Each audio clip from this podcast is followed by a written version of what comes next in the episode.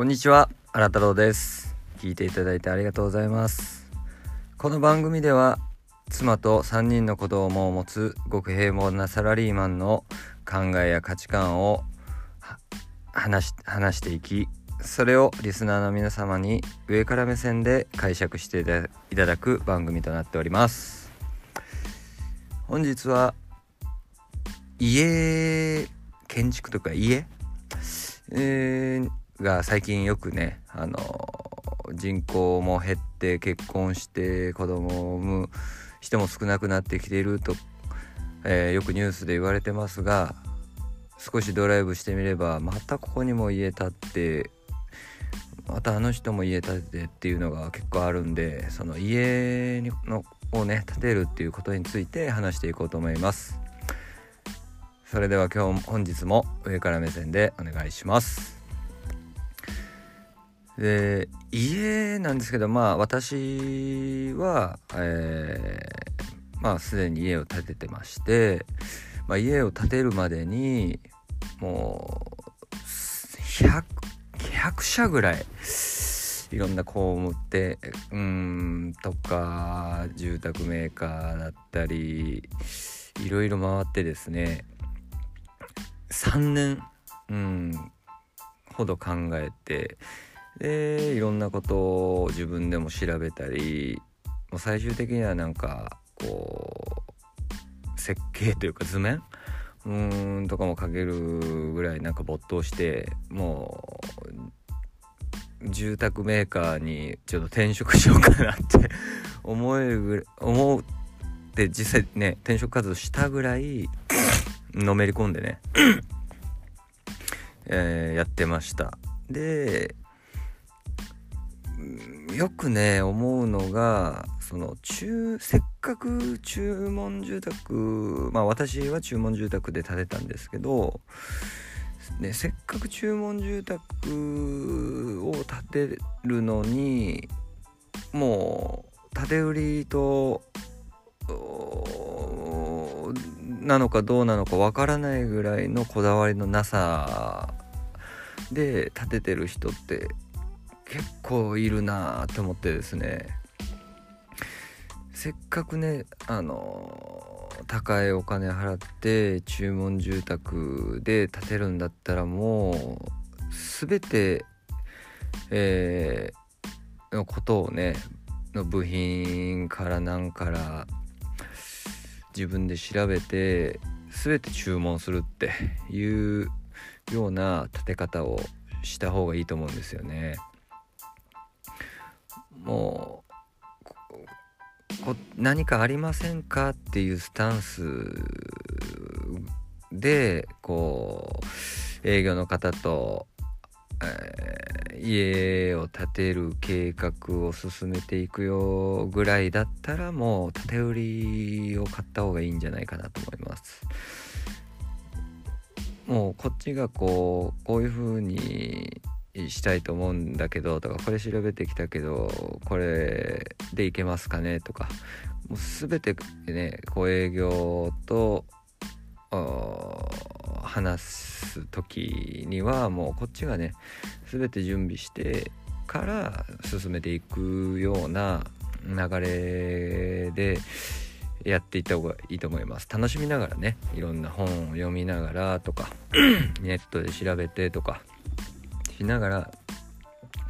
ってほしいなと。でもう時間をかけるならね、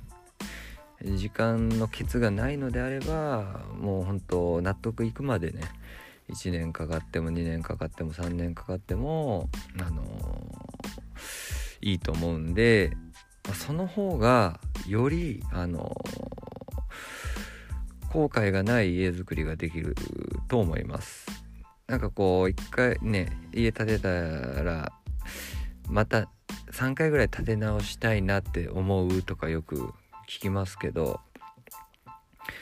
もうやりきったなっていうね、えー、人はそんなことないと思うんで、ぜひねあの後悔がないように取り組んでほしいなっていうのは思います。であの自分がさんねんかかってえー、いろんな工務店とか回って、えー、る中でね、自分自身も勉強しながらの経験でね、思ったのは、一番最初に、まあ、家なんて建てたことないじゃないですか。一生に一回建てるか建てないかっていうぐらいのね、まあ普通のサラリーマンからしたらねっていう代物なんで、あの最初にこれいいな、こういう家がいいね、こういう間取りがいいねって、これがいいなって思うでしょう。それね、あの半年後とか例えばいちねんごとか、まあ、ずっとその自分の家づくりにね熱意を持ってあの進めていってたらね、最初にいいなって思ってたあれ何ぐらいの感覚になります。もっともっとね、やっぱほら知らないことに対してあのいきなりねしようと思ってるわけなんで、知識が浅いし何も知らない状態でなんでより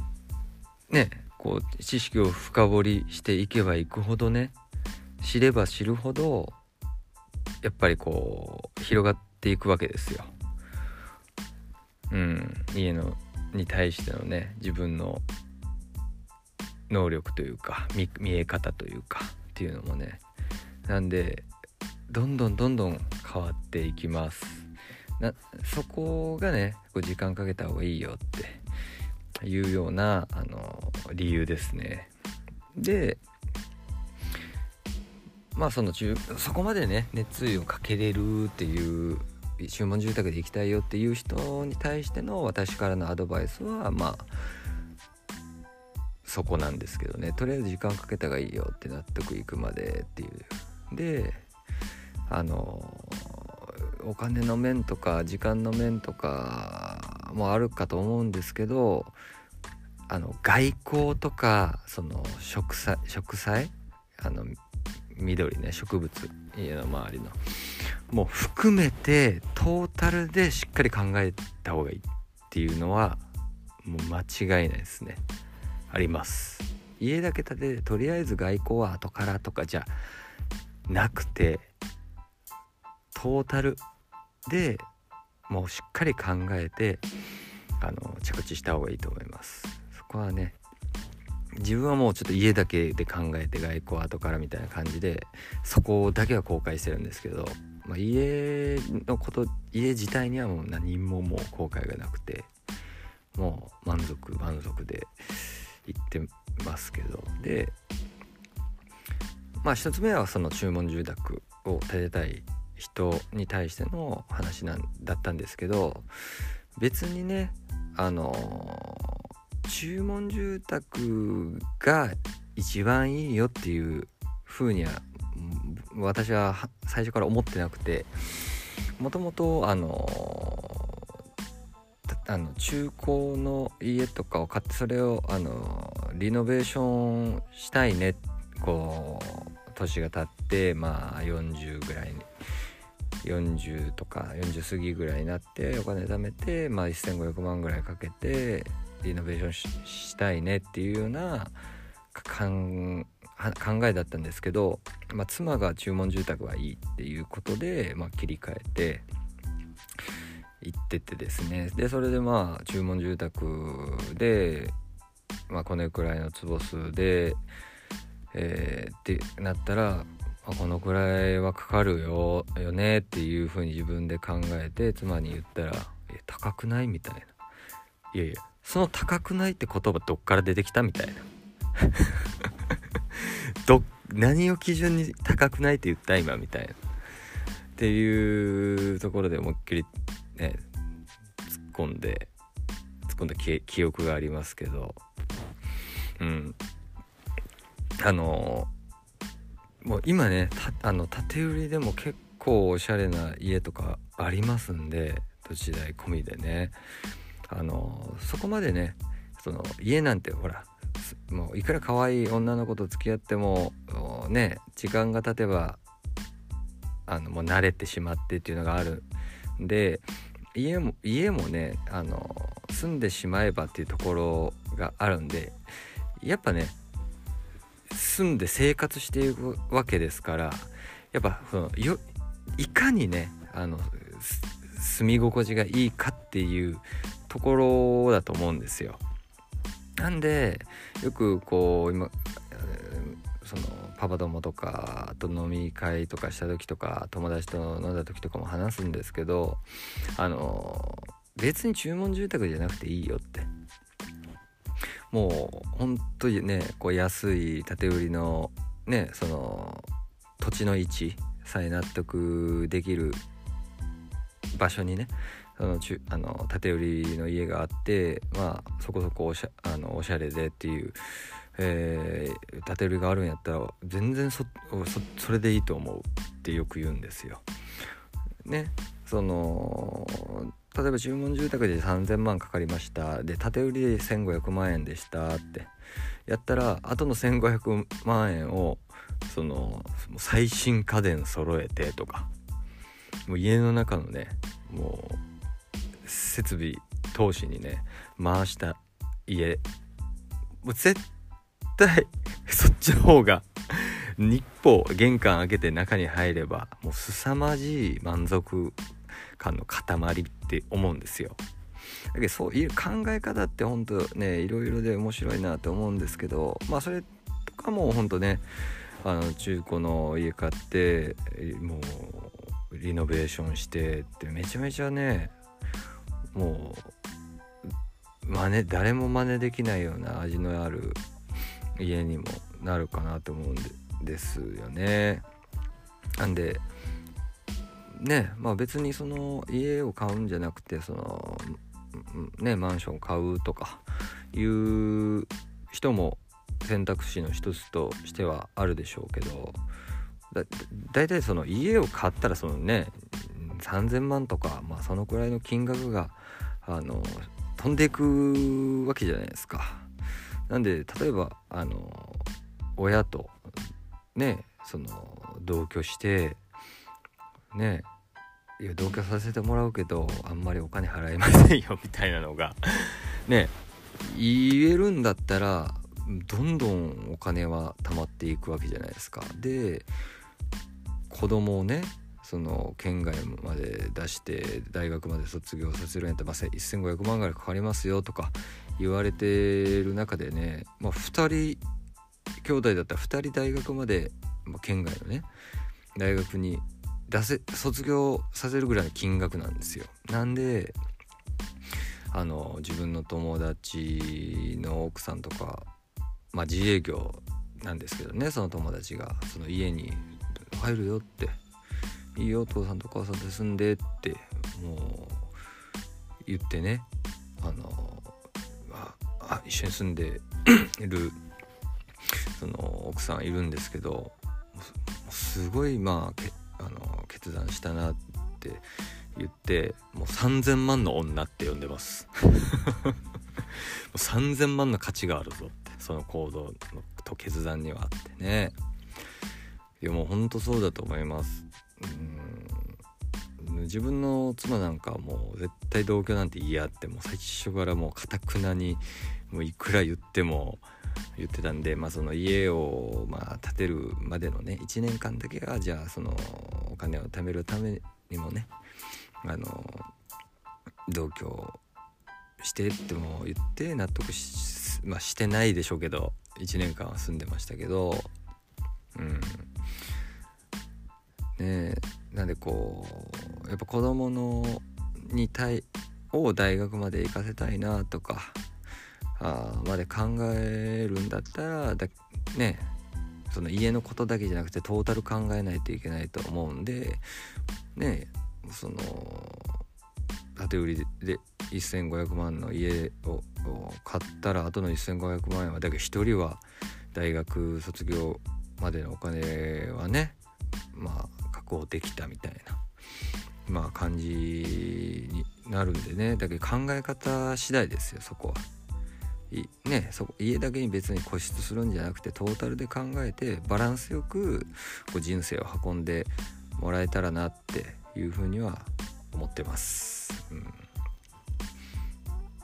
てなったら結構考え方も変わってくるかなって思うんですよね。うん、そうまあ結局ねそのまあ前回ね、えー、だいさんかいめで話したようにあの夫婦仲良かったらそしてね、まあ、子供もいて幸せだなって、まあ、自分でねあの思えるようなあの自覚があるんだったらそんなねあの家にお金をかけすぎないでも十分幸せを感じられると思うんで、うん、だからねもう奥さんになんかプレゼントしたりとか、まあ、まあまあファ、いい、まあ、まあファミリーカー買って、まあ、家族でねいろんな思い出作ったりとかいう風なのにお金かけてっていうね考え方もその家を、えー、建てるにあたってそういう風な使い方でもういいんじゃないっていう風に相手にね投げかけたらあそうだねっていう風に、まあ、そんなこだわらなくてもいいかみたいな、えー、いう風にもなるかと思いますけどでも せ, せっかく建てるんやったらまあこだわるところはこだわって、えー、うん、しっかり一本木をねこう理想の木を描いて、まあ、その無駄な不必要な枝の部分を、まあ、カットしていってね、まあ、必要最低限で、まあ、バランス取れた家をね、えー、作りをしていただけたらなって思います。うんまあ、ちょっと参考になったかどうかわからないですけど、まあ、うん、あの参考になったなって思える方がいれば、まあ、嬉しいかなって思います。で今回はまあ家の話をしていきました。えー、まあいろんな意見があると思いますけど、えー、上から目線で気軽にね、あの聞いていただけたかなと思います。今回は。うん、でまあ次回もまあそういう、まあ、家庭教育とか、まあ、夫婦関係とか、まあ、仕事のことに関して話していこうと思うのでぜひぜひ聞いていってください。それでは、えー、本日も、えー、上から目線で聞いていただきありがとうございました。バイバイ。